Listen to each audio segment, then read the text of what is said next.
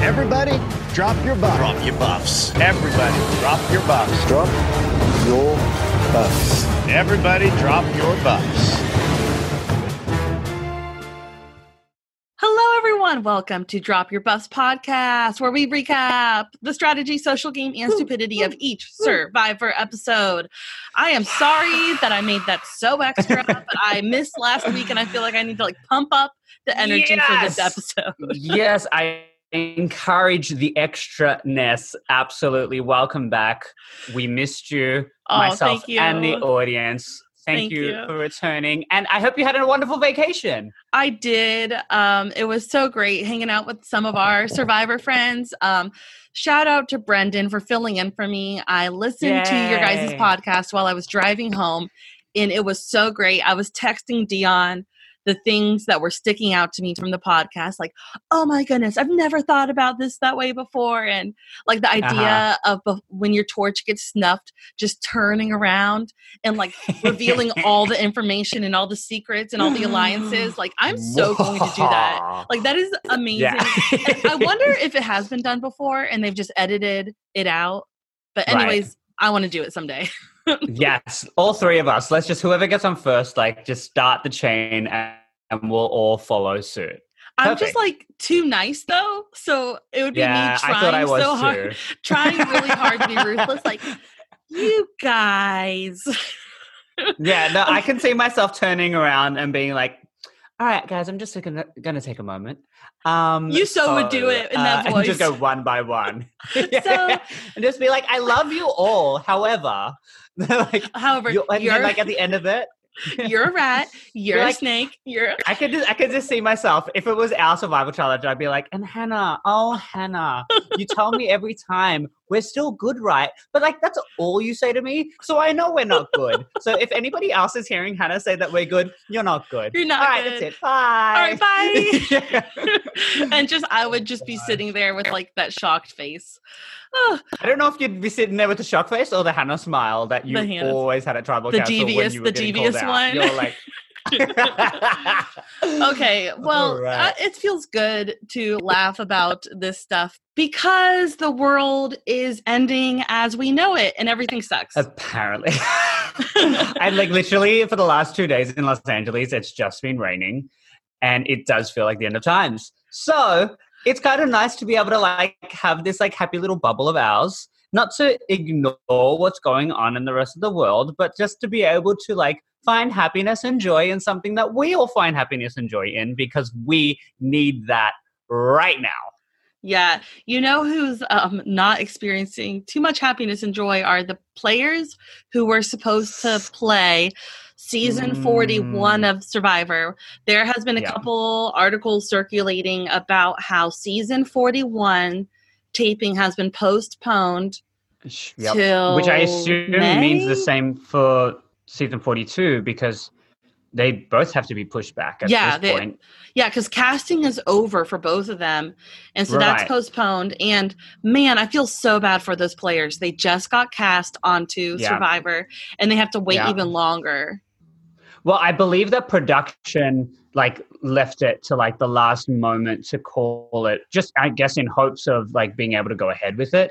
But we Mhm. even know that like a week or so ago it was announced that the Amazing Race had cancelled Right. mid right. season. Mid- they'd yes. already they'd already filmed three legs of the race, and then Mm-hmm. they sent everyone home. Um, and that's kind of an even more interesting perspective because obviously the Amazing Race they're spending a lot of time at airports. Oh, they're yeah. spending a lot of time All over the world. countries. right, and I think at the time we didn't necessarily realize the gravity of the situation. no, I thought that they were being like overcautious. I was like, oh, come on. But now I'm like, oh, great. Right. So, but my whole like obviously we we understand the reality of the situation when it comes to the virus itself, but my Mhm. brain in terms of the game structure of these shows, I go to like, all right, well now you're sending home, you know, we can assume like seven or eight teams of two where they'll have access to the internet. They can Mm-hmm. Yeah. communicate with one another. Yep. Like, will we ever see that season finish? And if we do, will it be What become are the part of the season? Yeah. Right. Like, will they say, we had to postpone filming, and now that we're back, we have had no op- option other than to allow our contestants to live their lives and be Right. able to discover each other on social media. So this season will be influenced hmm by the outside world. So a game like Survivor or Big Bro- Brother, like heck no, this could never happen. Like stopping mid-season, but you know, Right. Amazing Race. Sometimes they've started implementing kind of a vote thing going on, but besides that, it's pretty much your own game. And Yeah. maybe the I think the implication is the people who didn't really prepare for Amazing Race are going to go home, and now they're going to do do even more preparations than they had If done. they can. I know. So know, thinking about the um the survivors preparation. Yeah. who are getting ready for 41 now they have even more time to prepare do you Uh-huh. see anything different they would do besides what they were already doing to prepare I have mean, I think that my kind of preparation would be like not because of fear of, you know, like I would quarantine myself in fear of not being able to go out when the opportunity actually Oh, happens. Oh, I see what you mean oh yeah Yeah. It's just kind of like they could High call me any day and say exactly. So it's just kind of like, all right, friends and family, you already think that I'm somewhere else, so I'm no longer in the real world. i've already I'm I've, now I'm bubble. And yeah I'd probably just watch see, um series of Survivor and repeat. yeah just like make a big uh booklet of all the things you should know so um Mhm. i wanted to talk about you know kind of more on this topic of when before we played survival challenge um because we Yes. talk about survival challenge all the time and we will not stop talking about it because you know we can't That's our but- game. Yeah. um before we played do you remember the feeling leading up to before we played like the anticipation the Yeah. nerves like i was Right. so nervous the stress i mean like not super stressed but I, I- was just like every once in a while i would just get worked up thinking about going out to play and i just feel so bad for these survivors who now like have to do even like three more months Yeah. of that Well, the funny thing for me is when it came to survival challenge, I think I was distracted a majority of the, of the time because my focus was, will I actually be able to like financially be able to get out there? Like, you had a different stress just- yeah right. Like my stress was actually getting there. So it didn't really dawn on me until I was sitting at a pizza place in Macomb waiting to meet people. And it was, it's like torrential downpour in the middle of Mm. nowhere. And I'm sitting in this pizza shop going, am I going to be sleeping outside? And that, that's when it started dawning on me. right And then I arrived to the location and asked to use the bathroom. And they were like, well, no. And I was like, wait a second. Like, it's just like a little, it was like, it was those little moments that was just kind of like, oh, oh this oh, is really happening like it, it like those moments happen to me on the day, not necessarily in the lead Yeah. up. But that's because I also knew people that were involved with production just because I was Uh-huh. a fan of the show and had met Uh-huh. them prior to it. So for me, it was just kind of like familiar. But when you're going out to the real thing, it's not familiar. So I can only imagine how stressful you're going to a new country. You're going to be surrounded by people you have no idea who they are. And, you know, in this situation, it's like, all right, well, now that I've canceled work and I've canceled all my plans, oh my goodness I'm just here now. That could be a bit of a problem. But then again, everyone's canceled work because work is oh i know yeah so Right. work is already done. Oh, I hate Yeah. to laugh about it because I've known some people who've lost jobs. So I know it's terrible, but at the same time, like I feel like as a majority, we're all in a very similar situation where we're all Mhm. being a little caught off guard. Yeah, like uh, and dreams have been uh, I want to say crushed, but that sounds so dramatic. But I to, postponed. Dreams I- have been postponed. I had to cancel a trip to New York City where I was going to see you. I was I going to go to a uh, Rob has a podcast live show for the first time Yeah. ever, and and who knows if I'll even be getting there. And mine wasn't necessarily just, I, I wasn't going for the podcast. I was uh, attempting to move. So you were attempting to move knows? there. Yeah, move to New York. Um, that might be postponed for a little bit. Uh, we'll see what happens. There's still time between now and then, and uh, I guess it's just a waiting game at this point. So just time to sit and relax. And in the meantime, we're going to enjoy a season of Survivor, and then question whether the finale is actually going to be taking place when the finale takes In May. place, and if it's going to be live, um, or if they're going to get all the contestants on a group Skype call and uh, do it online. I wouldn't hate it, uh, but it, it would, would yeah, be hard.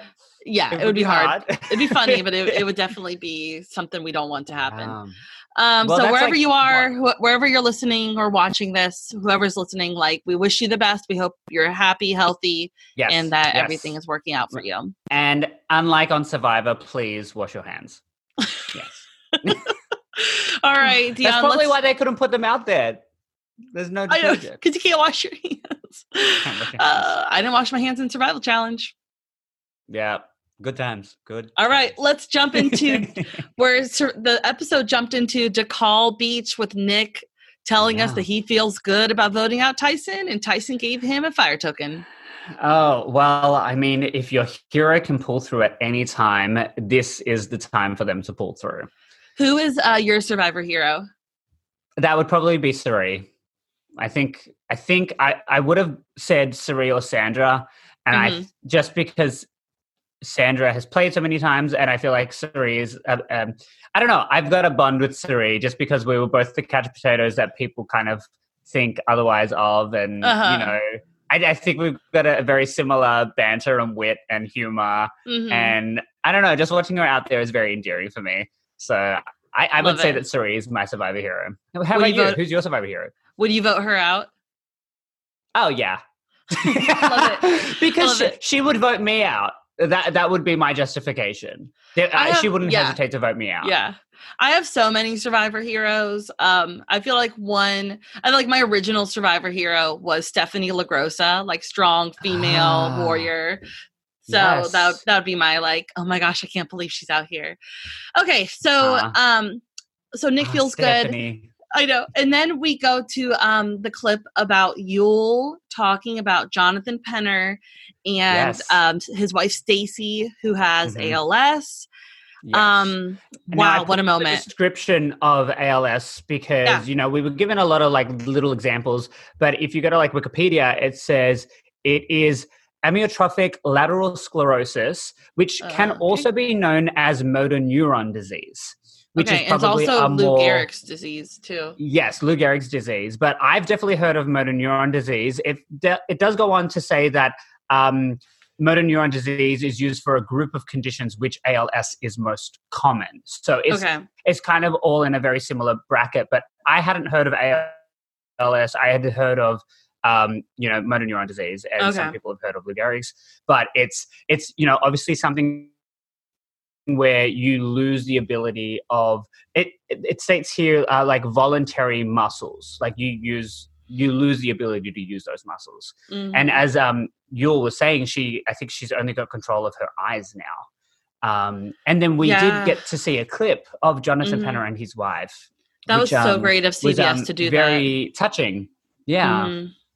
and it's it's kind of nice to see that you know this is a game, and like we've talked about it even like last season. Like it's a game that allows us to talk about real life things Right. and you know brings all that kind of stuff in and you know we saw footage of her coming to the game to Yeah. see jonathan penner in one of his previous seasons and it's like we as an audience have seen um, the the shift of where you can come from to where you can go and we can we've experienced that as an audience firsthand so i think it was a little more um, you know it was right there in front of us so it's it's a lot easier to kind of like relate to something when you can see it firsthand Yeah. Um, and in kind of the game mindset, you'll we've talked about how Yul at the beginning of the game told in pre-game interviews how he wants to donate his winnings to Jonathan Penner and ALS ALS research. And I Mhm. was wondering how that would happen if he would talk about that in the game to Mhm. it to in in a sense to like if he told people in the game, he might think that that would make It people work want to him? keep.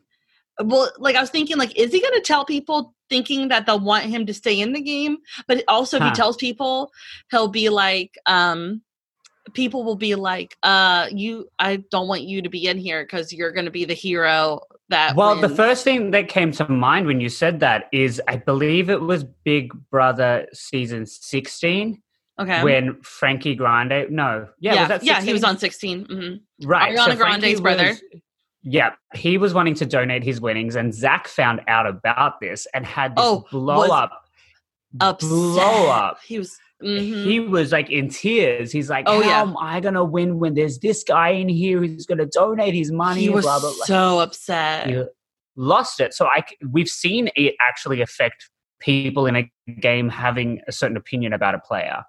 Um, yeah, I also have sounds like- experienced that because when I did Dayton's Dash for Cash, which was for ten thousand dollars, there was a team that that said that they were going to donate all their winnings to the food bank, and like, yeah, that's awesome. If they win, amazing. But I'm also like, oh, look at you thinking you're better than the rest of us. do-gooders trying to help people. But I mean, it really does influence, like when you think about, um, you know, what you're doing it for, where the money's going towards. It's like, does that mean that they're more entitled to this, or that they're like, it, it's it really does play on how people perceive each other based on how people, other people are going to perceive them. Yeah, I'm just I'm glad he didn't mention that part of his story. I just think that that wouldn't help him if he told No. people he was going to donate. But when he makes it to final tribal and he says it, like, all right, Yul, Yeah. that might that might that might do the trick right there.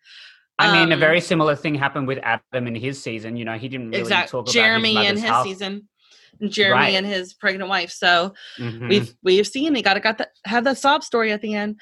Yep. All right, next up, Djon was our favorite thing. and that is Drop your buffs. buffs. I was like, maybe if I start it, she'll like catch up, and then like, what if Jeff said it like that? Jeff says it the same. what if you had like a trumpet? Drop your buffs. I just feel like it's like uh, on Drag Race when RuPaul is like, "Bring back my girls," and she she says it different every time. I would just love Uh-huh. to see Jeff Probst be like, "Now drop your buffs," you know, something really dramatic like Jeff that. Probst is nothing but he's just consistent. He's gonna do the same He thing the same way every time. He loves it, and we're here for it every time. Here Um, for it. Um, so Boston Rob talks Uh-huh. about how much he hates swaps because his first season, Marquesas, which was season four, Yes. Um, he got swapped and it didn't work out for him because he got voted out. I right. really do not remember anything else besides the fact that they swapped and he got voted out. Do you have any more info about that? Anything we should take away from that story? Well, I my memories of Boston Rob in that season are pretty slim. He was a very polarizing character. He was very opinionated. I remember him calling out John in that season and Mhm. calling him out being like, "Are you gay?" Like that was Oh, Boston really? Rob. Yeah. Yeah, like Boston Rob was the kind of person to like push all the buttons, and John was Boston like, Rob "Don't- pushing don't all the buttons? that." Huh, that's interesting.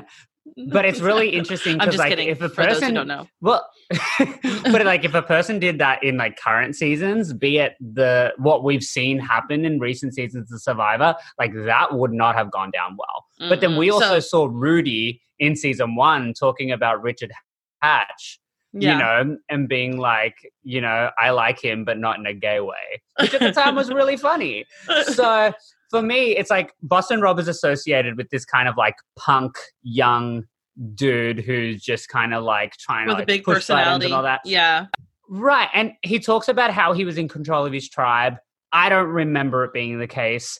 All I know is that three people from each tribe ended up on the other tribes where they were at the bottom of the numbers. They ended up coming together at the merge and they ended up taking it to the end. And Boston Okay. Rob, I think, might have been tied to the people that went to the other tribe Yep. because I, I feel like he was maybe um, aligned with Sean. Uh, That Yeah. kind of rings a bell. And then Sean Yeah. ended up working with like Vecepia to get to the end. So I can see how that would have kind of like done him in. Um, but yeah, I, I just think that he's he's played enough games to know that a tribe swap's coming and he should be better prepared. Yep. Um, I personally, I don't like the the swap into three little tribes. I like the bigger. Survivor CBS loves it. loves it.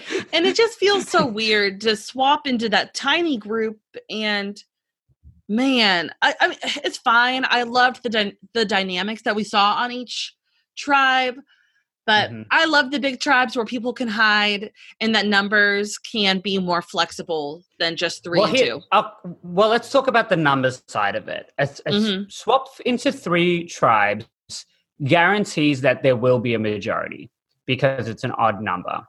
So if you split it into three tribes at 18, you're going to end up with three tribes of six. There's the potential of it being a tied side, you know, 3 on one Mhm. side, three on the other side. Where it was five, there is not, you don't run the risk of having a tie at tribal council. Right. right. Um, it's too early in the game for people to kind of do that. So I think in terms of like numbers, they're trying to look at how they can force moves without Right. actively for- forcing it. So what we saw was we saw three tribes get split up. It didn't turn out the way that I said it could turn out last week, Mhm. where I was like, maybe they'll end up with four Dakal on one tribe with one Right. Sele, and then the other two No, tribes yeah. will have a majority of Sele members. yeah. Um, it didn't work out that way. It No. worked out where Dakal was in the majority in two of the tribes and was in the majority min- minority of one tribe, and somehow Mm-hmm. both of those members ended up surviving the vote. So you never know what is going to happen. Honestly, Yeah. Um, do you want to kind of talk about what we saw from each tribe when they like okay, they cut? we really do need to talk about that dynamics in these tribes because they Yeah, are so- so freaking juicy. Yeah. So before they get to the immunity challenge, we spend a little bit of time on each camp. So the Uh-huh. the new Dakal has Jeremy, Tony, Denise, Sandra, Kim. Jeremy has a Mhm. confessional that I had to ask my mom what this meant. Jeremy says that him and Denise are like George and Weezy moving on up. And I was like, Mom, what the heck does this mean? Djon, do you know what this Right. means? I thought of Harry Potter. Oh. yeah. What? It's like George Weasley. Oh, Is he George trying to say and Weasley. George. I'm Um, like, is he so- trying to make like a Harry Potter thing and it didn't work out for him? Like that's literally where my brain went, and I'm still kind of stuck there. And now I just think of like Jeremy being this huge Harry Potter Oh fan who just calls everybody by the wrong names. I am dying right now. That, that'd be the most like insane reference of George Weasley during Survivor. Okay, but it's from it's from a TV show, the Je- the Jeffersons, which I had never Oh, seen. okay. And. George would call his wife Wheezy, and they moved up in the world to a nicer apartment, and so so that moving on up was that's what it's from. Oh, So, oh, good okay, job. Okay. I love Jeremy's confessionals. He's hysterical. Even if you don't understand them.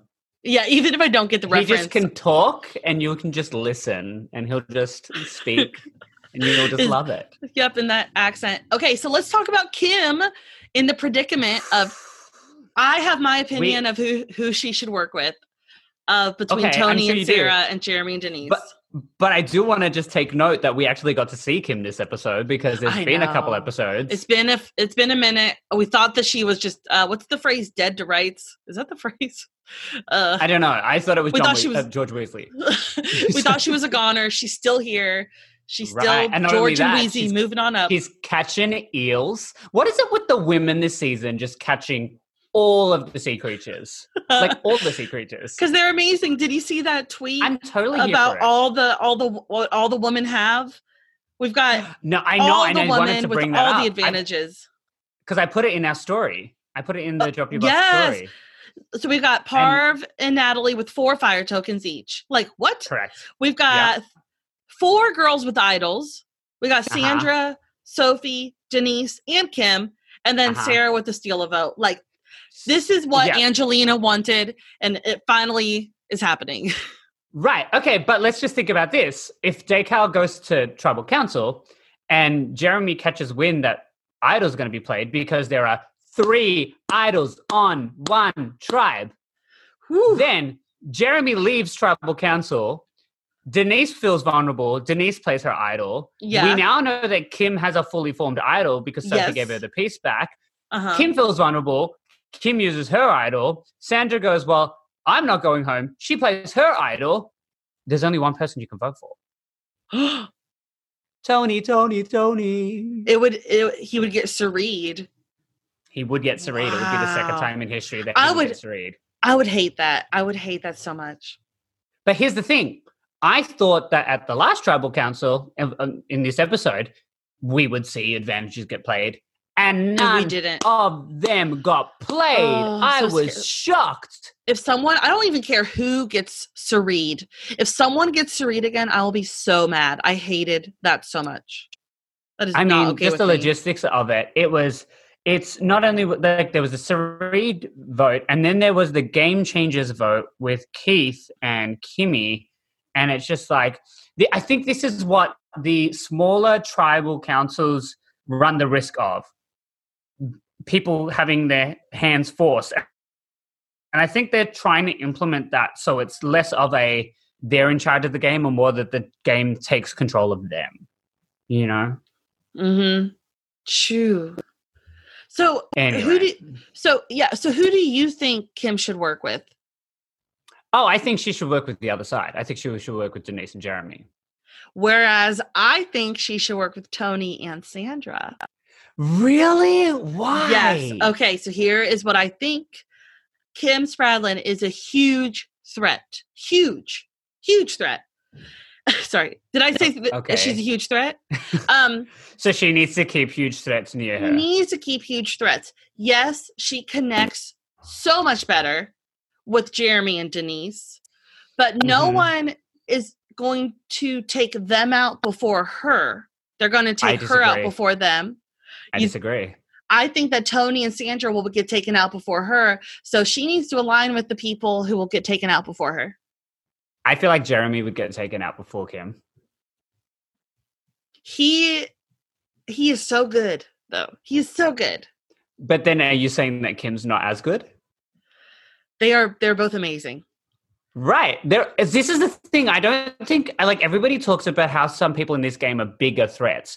I don't see it that clearly. I think everybody is threatening. And even Adam was saying that in one of his confessionals. Oh no, it wasn't his confessional, it was at tribal council. He's like, Mhm. everyone here is really good. Like Mhm. everyone here is really good. So, you know, like I think that if you talk about threat levels, you really have to think about in one in what capacity. Because even though Kim is threatening in like challenges, she's her social game is flawed this season. She's at the bottom. She has She is nowhere at to the bottom. go. Mhm. She can't Because control no any one- move. no one wants to work with her. Now Denise and Jeremy are are are like, "Oh yes, we want to work with you. We want to work with you because they need her to flip.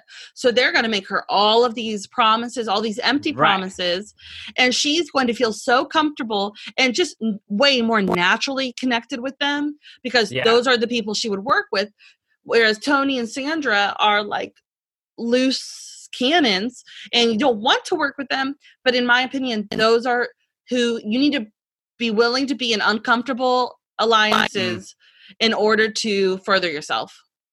But okay, if you were on the island and you were in the position of Jeremy and Denise, there's four people. You are with Kim, Sandra, and Tony. Who do you want to keep around, and who do you want to get rid of? If I was out of those three, Yeah, Kim, Sandra, or Tony, I would get rid of Tony. I would get rid of Kim. I would keep Tony Wow. Because Tony doesn't have any moves. Nobody's working with him. Like, Yeah. Kim is a that- much more threatening player than Tony in my eyes. Yeah. So I think that I would do it based on past performances and the fact that And Tony can flip on a dime and Kim stayed loyal to an alliance. Yes, she was um But manipulating it's a another new alliance. game, Hannah. When you're I in know. a position of struggle, you do things differently. We see t- people time and time again. Look at Stephanie LaGrossa's second game. She became a villain because Mhm. she flipped so far from her original gameplay. She got to the end Mhm. and people didn't vote for her to win. Mhm. So my whole thing is you've got to look at the game in front of you. And you can't you, yes you need to take information from previous games into in mind, but Kim is not playing with the same people she was playing with before. I almost feel like she would be more likely to be unpredictable because we haven't seen her in this environment. So this is the devil you don't know, where Tony is the devil you do know. this has this has a ton to do with how I feel about the Boston Rob vote. Could we jump to Yara Tribe Oh, to yeah, talk absolutely. about the Boston Rob? Okay, so th- we have the same situation going on right now. With Ben and Adam, Right. Boston Rob, Sophie, and Sarah. Okay, so in my opinion, I think that Ben and Adam should have kept Boston Rob around Uh huh. because of the same reasoning I said about Kim is that Uh-huh.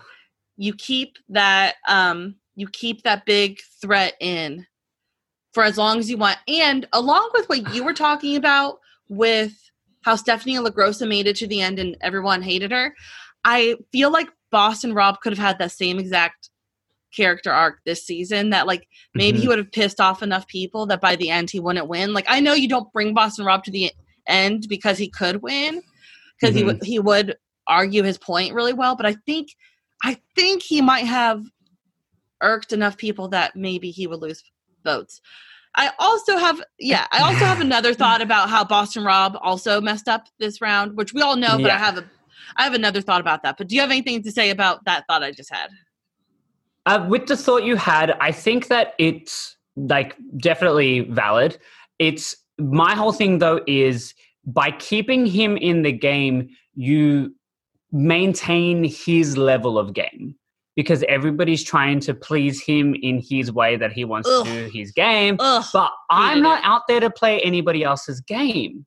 you Mhm. know so for me the vote to get rid of him is actually to allow myself to thrive so sure you can find yourself sitting at the end with someone like him but if you're not in his game plan you don't get to the end Mhm. so i feel like taking him out was so that the rest of them in the tribe could literally start to play the game Mhm. so i feel like they needed to take him out like it's we talked about how Adam broke the cardinal rule of Survivor when he went and Mhm. told someone the plan of who they were voting out, and everybody was talking Uh-huh. about how he he like broke the the golden rule of Survivor. I feel like Sure. Boston Rob just broke the golden rule of Survivor by forcing no one to strategize. We saw Garrett Mm-hmm. in Survivor Cagayan force everybody to not talk, and it pissed off everybody, and that's why they voted him out. Like, I think we don't we know that that's not what you do. Well, I mean, not only do we know, but we've seen him do it Mm-hmm. We know that this is his tactic. You can't just repeat something. It's like, fool me once, shame on you, fool me twice, shame on me. So Right. if they, you know, let him do that, they're just sitting there going, oh, so we're all just going to sit here and let him get to the end and choose who he's going to take to the end with. No, you can't Yeah. do that. But are there ways to make it work for you? Possibly, maybe Ben and Adam could have found ways to make it work for them. But I think that who knows, maybe this is the f- alliance that we see get to the end. You know, maybe Exactly. we see like because that's the thing. Ben and Adam don't have anybody else to work with in the game. They don't have a solid core. Ben was close to Denise, who was close to Adam. You know, like Yeah. but I don't even think that was Ben even that close to Jeremy. Yeah, Like, he voted the with two them, but we haven't seen anything about them being close. Yeah. All I can think of is Jeremy being like, "If I walk away, I know that Ben's going to come to talk to me." Mhm. He did mention that once. That time that they were all just sitting at camp and nobody was moving. right, and he's right, like, right. The If. I get up, Ben's going to come up, and then Denise yeah. get up. Like, but it didn't feel like they're like a us to the end kind of situation. right. I do want to elaborate on, you know, why Boston Rob's Hail Mary to keep everyone at camp. Like it was clearly a bad move and it was clearly him trying to do anything to get himself to stay in the game. And Right. I just want to elaborate on another reason why that was a bad move is because Mm-hmm. in modern survivor, we know that at first a plan gets made. And Mm-hmm. then about an hour later, the second plan is now in place and that is going to Mm-hmm. happen. And then Mhm. a couple hours later, there's a new plan, and this is actually what we're going to do. By Yeah. Boston Rob stifling the strategy talk, I think that he could have played the the hand of letting everybody go off and have talks, and he could have been having these talks with Sarah and Sophie and trying for him to get aligned with them, and he could have been Right. you know giving arguments about why to keep him and whatnot rather than so like the Cause a little plan, more confusion. yeah the plan could have easily evolved even more Yeah. but he he made it stay at ground zero Because he's the thing, he could have even tried to spin the vote onto someone else you know, say to the girls, look, if we actually do put these votes on Adam because he did screw me over, he's not the strongest in challenges. He will be an easy person for us to take out. Nobody Mhm. else on the other tribes are going to be pissed off. Like, play up this whole thing about how, you know, he you keep totally could have got it on Adam. But the thing is, it didn't necessarily actually have to be Adam, but get Yeah. the girls to place their votes on someone else that's not him. Yeah. You know, like you do need to kind of put precautions into place where you're protecting yourself. And I actually don't think he protected himself. He No, there just kind of like went on a gamble. Yeah, he went with what was the most comfortable for him, and that was Yeah. being the godfather and telling people what to do and like just refraining stuff from happening when he could have taken the more uh takes more you know Yeah, taken uh, um. Well, that's the thing, and like he's even mentioned it like in this episode. He's like, "Yeah, I found an idol, but I had four clues." You know, and like everybody Mhm. else is out there finding idols. Sophie finds an idol, which is loved it epic, epic. epic during The- in the middle of boston rob's uh, confessional like Mhm. he's still talking and we see this happen it was so good And that's the thing, because like she ca- she gets it, and we're like, "Wait, did she just get it?" Like you, you as an audience Uh, yeah. member have to like sit there and question it, and you're like, you have to catch it because she put it in her in her underwear so fast she just threw it down there and she was like nobody's gonna be like and that's the thing they're like all emptying their pockets and she's like Ooh. trying not to like shove her hand down her pants which i don't think she need to anyway. Right. But i thought that was just iconic because then she that's when we find out that she gave the other piece to kim. Yeah that's when we hear her perspective where once upon a time she was like if i were kim i would never have done that. And now she's like oh i get it. Like yeah. you know she's like i'm in this predicament now. I understand I need you know, puts you in someone. a position and like and that's the thing she she admitted she goes i've never been able to get a read on sarah and i don't know if we're good but this is the move to solidify us so who knows if this changes her sophie's opinion of kim yeah you know like yeah we might find the three women, Sophie, Sarah, Kim, getting to a merge situation and being like, look, we all know, maybe Kim can bring in Denise. They all know about these secret idols. There could be like an idol alliance. If they get to the merge and Oh none of them have played them, you know, like there are so many things tying people together now. Not to Yeah. mention, we've got fire tokens in play. We didn't see Edge of Extinction at all this episode, so we can Mhm. assume that there wasn't any uh, token being awarded to anybody in the game. Um, sorry, oh yeah on Edge of Extinction. yeah we yeah Um, and I think we can assume that production knows that when you form three tribes, you're going to have to explore their camp life. You're not going to They have probably time for planned it. Extinction. same like, with island of the idols off. that's what Right, they did during but it's last a- season too So now it looks like the next episode we're going to get some kind of Edge of Extinction challenge portion that involves allowing Tyson and Boston Rob both to be involved. Mhm. And then the following week, now that we know that next episode, two people are getting voted out, there could be Mm-hmm. an extra two people. So the next two times we see the Edge of Extinction, there's going to be two new people coming into these new Oh, challenges yeah. or tasks. yeah And that's, we're going to potentially end up with eight people on the Edge of Extinction, maybe even 10. Like, I was talking to Steven, who was in Survival Challenge with us. Heroes versus Villains merged with 10 people. It started off with 20. They got it down to halfway through.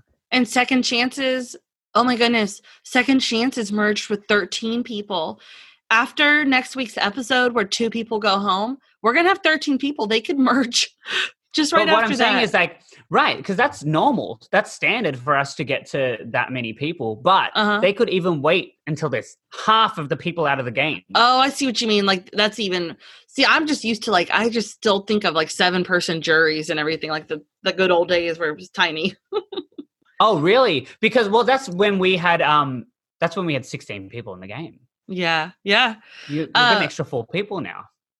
So i this is a random thought that i had about yara tribe that i wanted to talk Uh-huh. to you about is that Sure.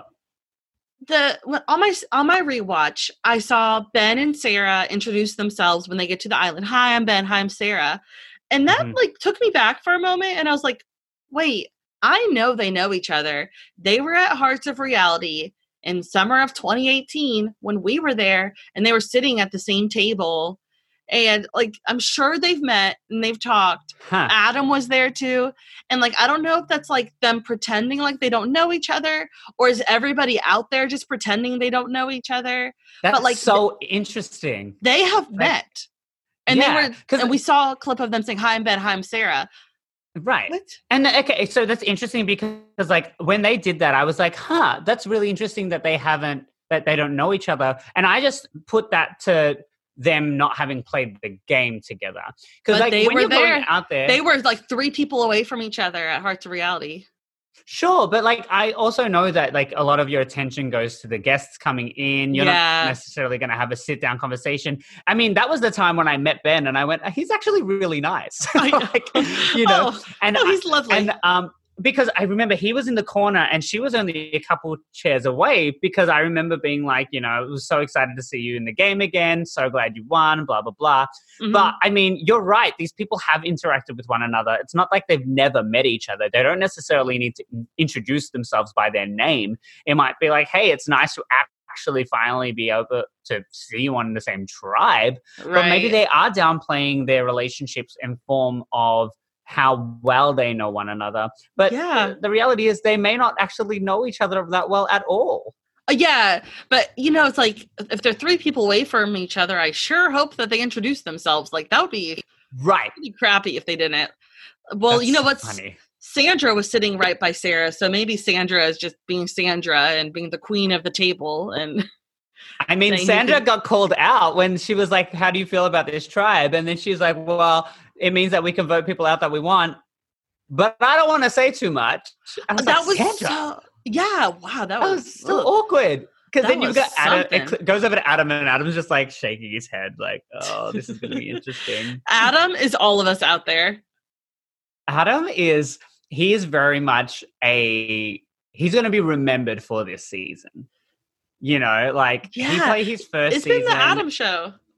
It's been the Adam, but it's also like I don't remember firsthand too many of Adam's like moves in his first season. Right, right, right. You know, he was very much there and obviously got to the end and won.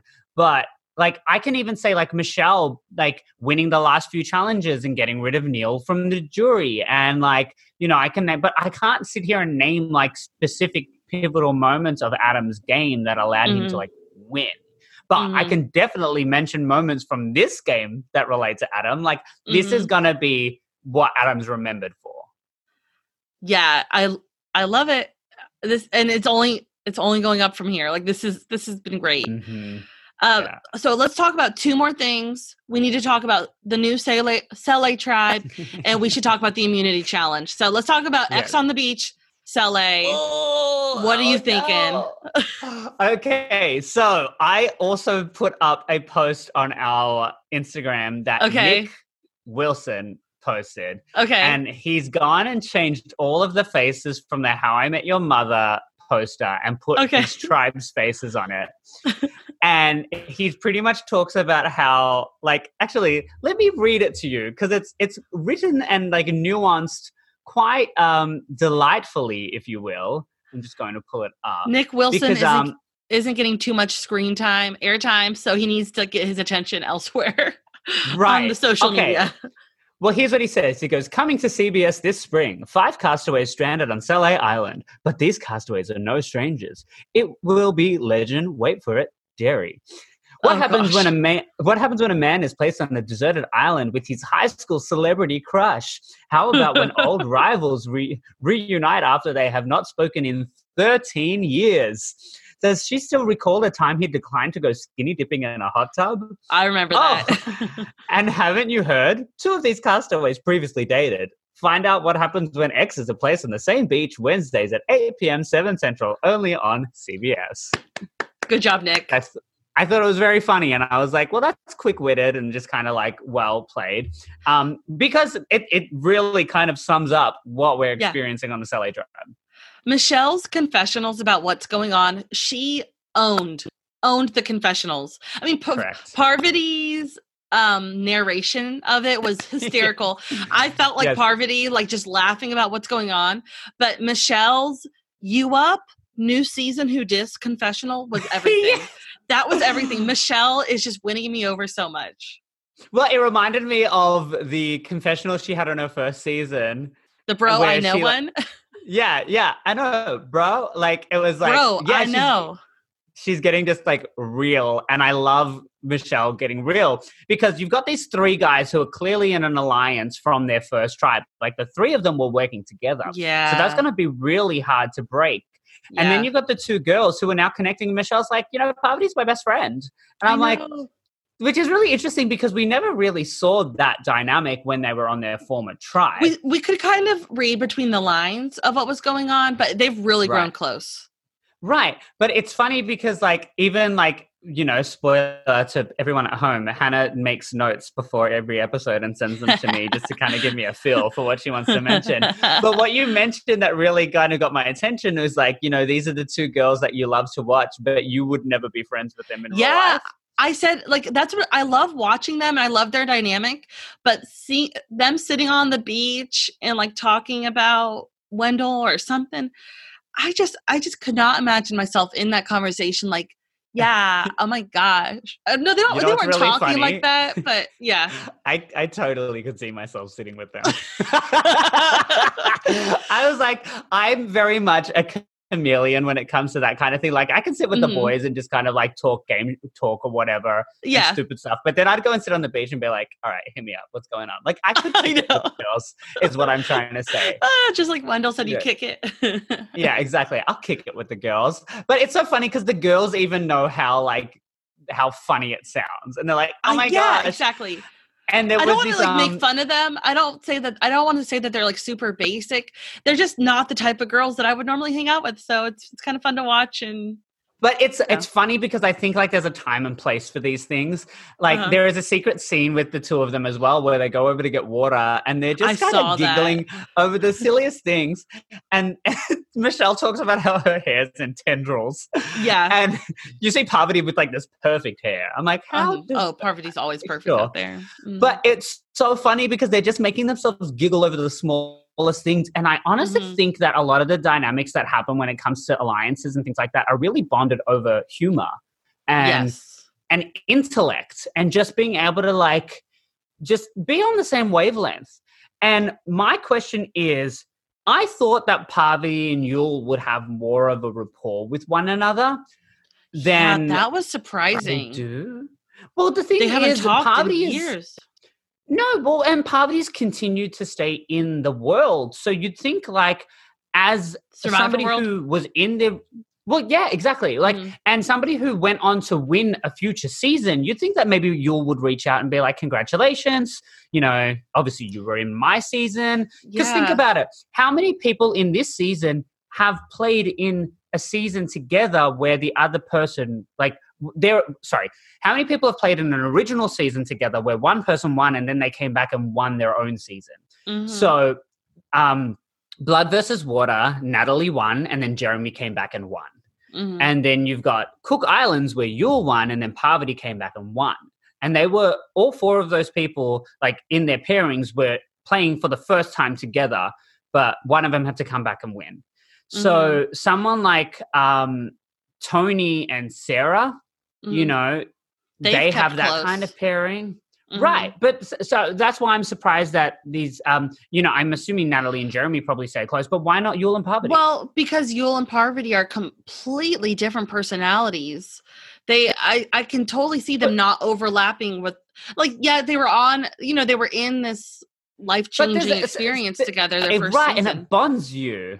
Mhm. Like, I don't think that necessarily, but like, after 13 years, will that will that bond last 13 years later where you're well, look at Yul and, what- and look at Yul and Yeah. Jonathan. because and the their thing is, personalities at- click.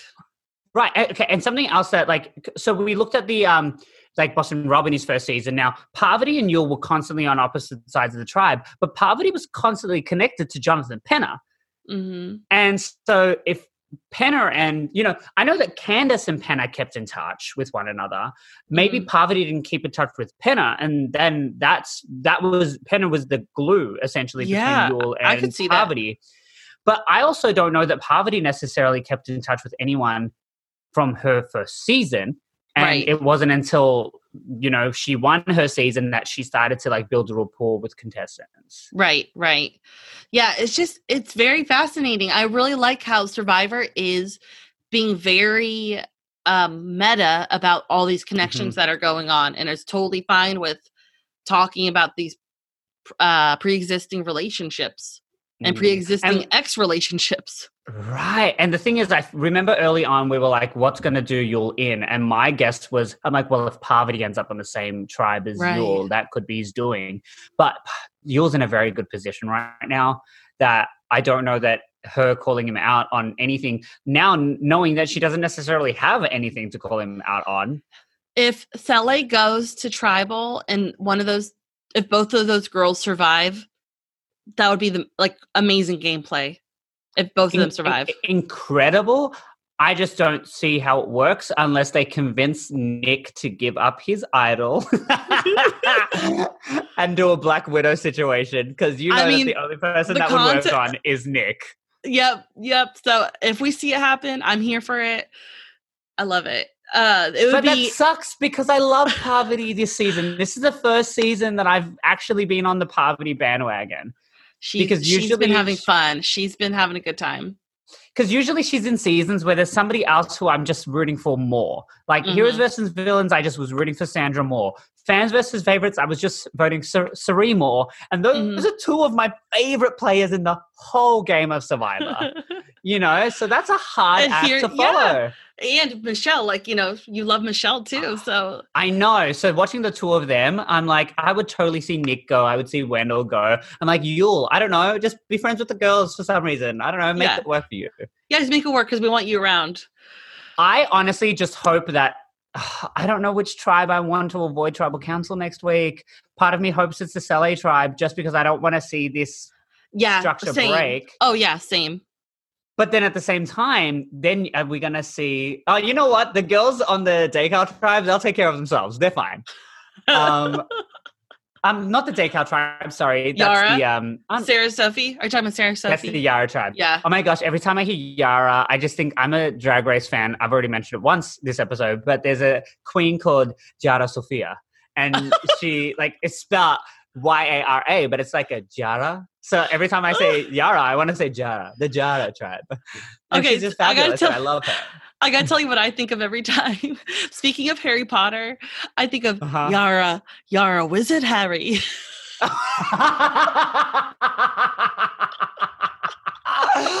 what? Oh my god, that is such a stretch. Like Yara Wizard Harry. Yara Wizard like, I just- Harry. I just want to have a meme of Jeremy with a wand in his hand talking about the Yara tribe saying Yara Wizard, George and Why is, oh, because George and Weasley. I was like, why Jeremy? Okay, I get it. George. yeah, because of George, and Weasley. Weasley. Like this, I think we should just call this the Drop Your Buffs RuPaul's Drag Race slash Harry Potter episode. Like I think that's what's happening right now. We've kind of gone into a whole different universe. It has And, um, been insane. And so let's kind of talk about this immunity Ah. challenge real quick because I just want to bring up the puzzle at the end of the Uh-huh. immunity challenge. We have before the you do yeah, that, go for it. can I just mention that Sandra played this challenge? That's all I want to say. Sandra was not on a bench this challenge. Nope, Good, she was good for you. Sandra. Yeah. Yeah. Yeah. Sorry, go for it. Well, I personally was a part of a tribal challenge where we had this four colored block puzzle at the end. The name of this Yeah, puzzle yeah, is you were still in the game. Djon had um had just been voted out. It it hurts. It Mm. hurts. And I, I don't know hoping who you guys voted- would lose. But I don't know who voted I don't know out. who voted for me either. Um it the puzzle's called Instant Insanity, and that is true to its name because it is very difficult as we saw the tribes doing it. Um wow, it I just before we started recording, I looked up a YouTube video about a solution to this puzzle. I'm like, okay, I want to find out what the solution is. Um, heck no. That was I was like five minutes into this PBS video and I had no idea what was going on. and I'm a hashtag reading teacher, not a math teacher. So it was using math and I was like, this ain't gonna work. Not today. I have a question for you though. So each, obviously, each cube has six sides, but there's only going to be four sides that are exposed. that are showing. hmm so are all four blocks colored differently, or are they all colored the same? Well, with- in in a YouTube video I was watching, they were all colored differently.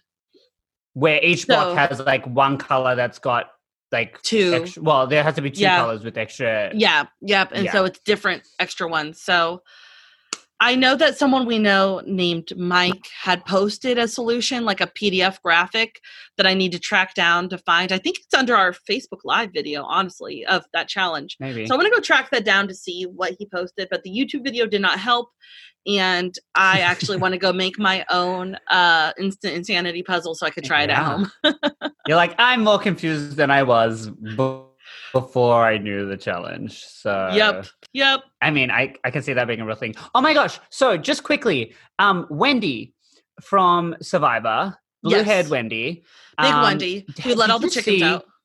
Right. Did you see recently she did an elimination video for Ethan Zahn and she c- recreated an image of Ethan Zahn made out of Rubik's Cubes. It I is saw her do that for Natalie. Phenomenal.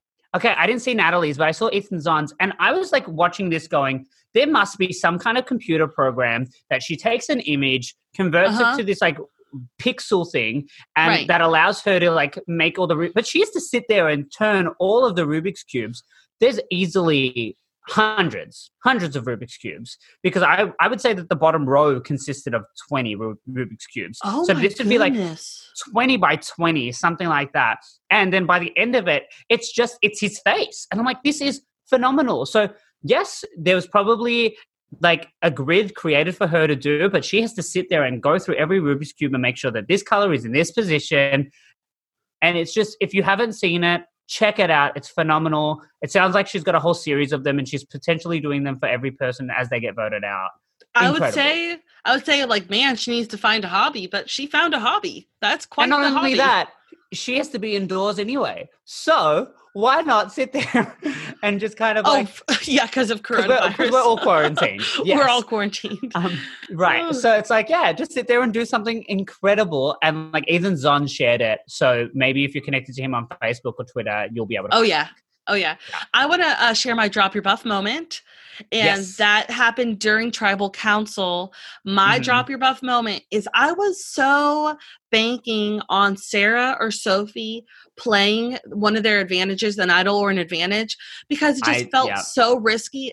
I didn't want them to waste it at all, but I also would Right. understand if they didn't. My jaw dropped when neither of them did anything. I was like, they're really putting their trust in Ben and Adam right now, which was the I'm- right move. But you know, I'm I still was I'm- amazed.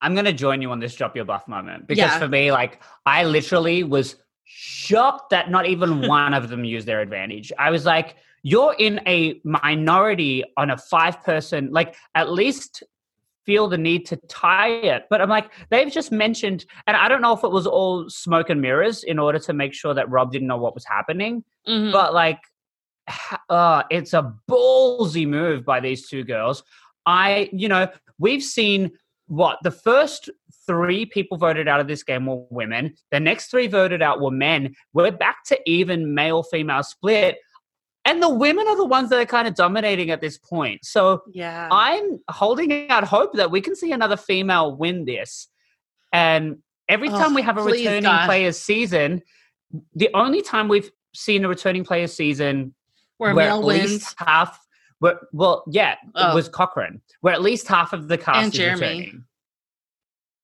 jeremy did win yes Mhm. okay so okay because you saw sandra for heroes versus villains we saw parvati for first fans versus favorites we saw amber for all stars Mhm. um Cochran, had- Jeremy, Sarah. yeah. And Sarah. So when it comes to returning contestant seasons, the women have a better chance at winning. Mhm. Um, but it's like, so is that going to happen again this season? Based off of all of the advantages in the game right now and the fire tokens, the women are in a really freaking good place. But then again, Jeremy does have this like, like avoid tribal council. I don't remember if that was valid for more than three tribal councils, if it was just like a until a certain point. I think it, I think it didn't have an expiration. Yeah. And think. as I mentioned in the last podcast, Nick is the only person from the original Dakal tribe to have received any coins, um, fire tokens. Wow. And Oh even now, with Parvati receiving two more, he is still the only person from the original red tribe that received a fire token. All of the other five tokens have gone over to the blue tribe. Interesting. Yeah. Interesting. So I feel like we're going to see a shift in the power now go to the blue tribe I am- because I'm ready to see these fire tokens get played. Can we start like buying stuff? But but here's the thing: like, does I guess they can use them at any point? I know, but they're just holding out for whatever when they are going to need to buy. Stuff. Well, I mean, Parvati can essentially buy herself an idol now. I guess is that on the menu for Well, on the, the- on people the- still in the game? on the edge of extinction island. That's how much a, a three three would cost you an idol. Um. Uh, but and I it, think- it would cost you three tokens to get an idol. Yeah, we need to look up the original menu from the first episode because That's I'm. true. I, oh, I don't remember. and not not Ron's not Ron's menu. That's that's expired. where he tore off the bottom where it said that it Mhm. expires. Oh, that was still a genius move. I love it. Okay, let's talk about next week on Survivor. The Wicked Witch is dead, and we could do whatever we Oh want my- now, says Adam. They're like celebrating. They're sitting there Were the like girls, like, waving their taking off? around. I didn't know. I know it looked like it looked like a an episode from Amazon all over again. Like Yeah. it looked like the girls were asking for peanut butter, but I'm pretty sure it was just them cleaning their buffs. Um, once again, I am actually looking forward buffs. to Edge of Extinction. Sorry, just to clarify, cleaning their buffs. Buffs. I mean, they could be doing both.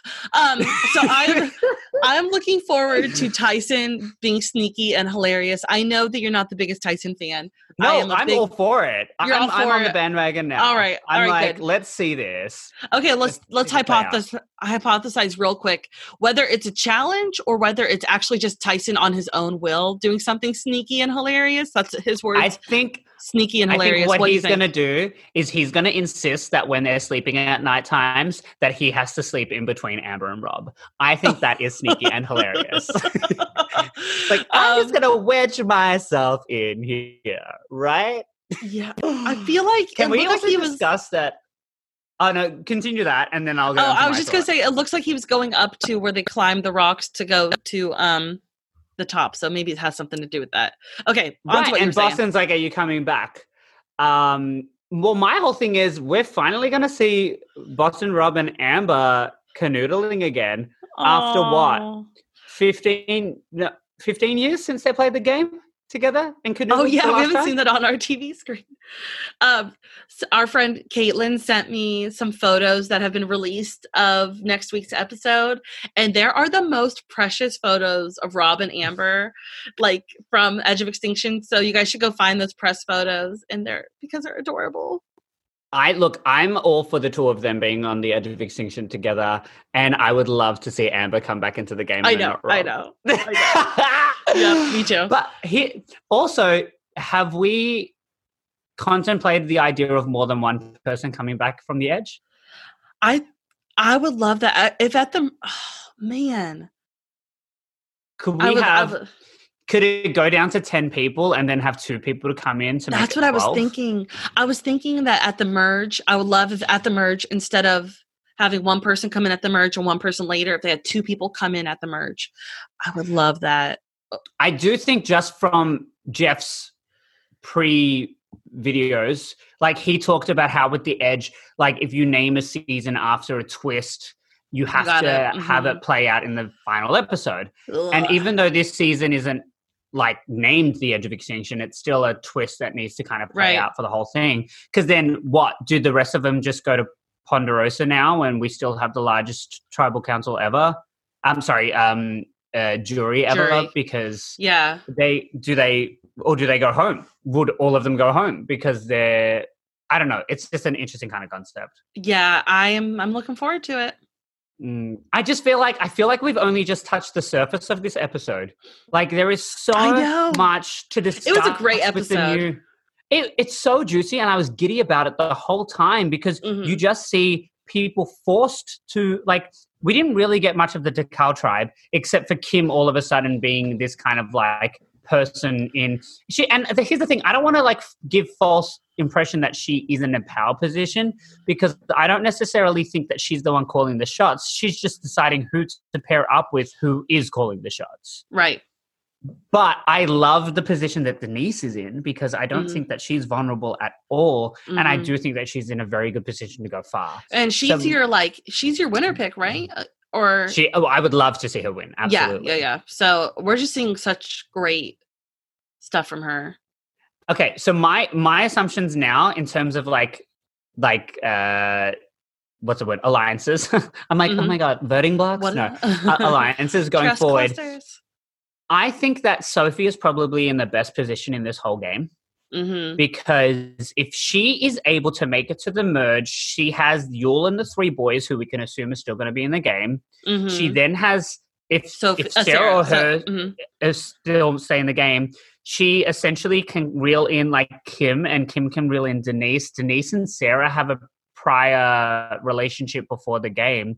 That Mhm. finds Sophie in the middle of she just worked with Ben and Adam. Right. So you can see her being in possibly the most powerful position out of anybody out there. So whether that works to her advantage or makes her a huge target is going to be a completely different thing. But in my mind, we could see um, seven people, her getting together with Yul and the two boys, and then deciding to work with all the women and then take out the boys and make it a final Mhm. four women because she'd have a Mhm. better chance physically up Mhm. against these women in challenges. Could you Mhm. imagine a final four of Sarah, Sophie, Denise, and Kim? That would be epic because they're So all physically strong. They're Mm. all insanely intelligent, intelligent. mentally. I think I just found like a really exciting final four that somehow involves Kim, but I'm okay with it. Um, that's like the only scenario that I'm okay with Kim kind of like staying in the game. Gosh, But, you like- have the most polarizing view. I mean, I'm polarizing views with my own views. yeah. It's like, but the thing is like, or do we see Sophie get to the end with three guys that have the potential of being like, well, we've already worked together without her. Let's just get rid of her. Like, I don't necessarily see her going to the hmm. final four with those boys, and then you're keeping her on. This swap has definitely changed the game, and I, I honestly think for the better. yeah, I love it. It's so good. It's so good. It's so good. All right, I'm excited. I'm pumped. I'm so excited. I'm pumped. He's excited. He's pumped, and coronavirus can't bring us down. it ain't gonna bring me down. No, just we need to figure out if the finale can still happen. Oh, Um, could they May po- could they postpone the finale? Could Would they? they postpone the finale? well, what do you do if you can't, can't get everybody together? They Real have to do the vote read. stuff. They have to do it. So they well, might then do. do we get Jeff to read the votes from wherever he is, and then do a delayed reunion? live from my dressing room? I just I think that there's a lot of questions up in the air. I honestly really hope for the sake of everybody in the world, not just for the sake of Survivor, I hope that we get some answers and we get some solutions very quickly um, that we can put into place and um, all be in our healthiest uh, states. Um, not necessarily states of country, but states of being. of being. Mhm. Oh man, yeah. This is this has been a whirl, whirlwind for both of us, hasn't it? Oh, absolutely. And um, I'm just excited for what there is to come in all aspects of everything. Of everything. All right. Well, that sounds like a great place to sign us off.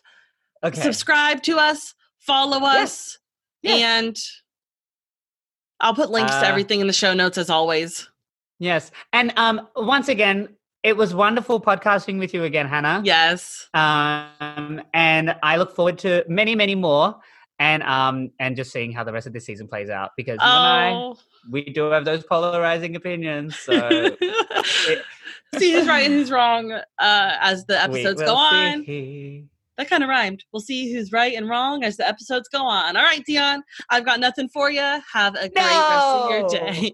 You too. Bye, everyone. Everybody, drop your buffs. Drop your buffs. Everybody, drop your buffs. Drop your buffs. Everybody, drop your buffs.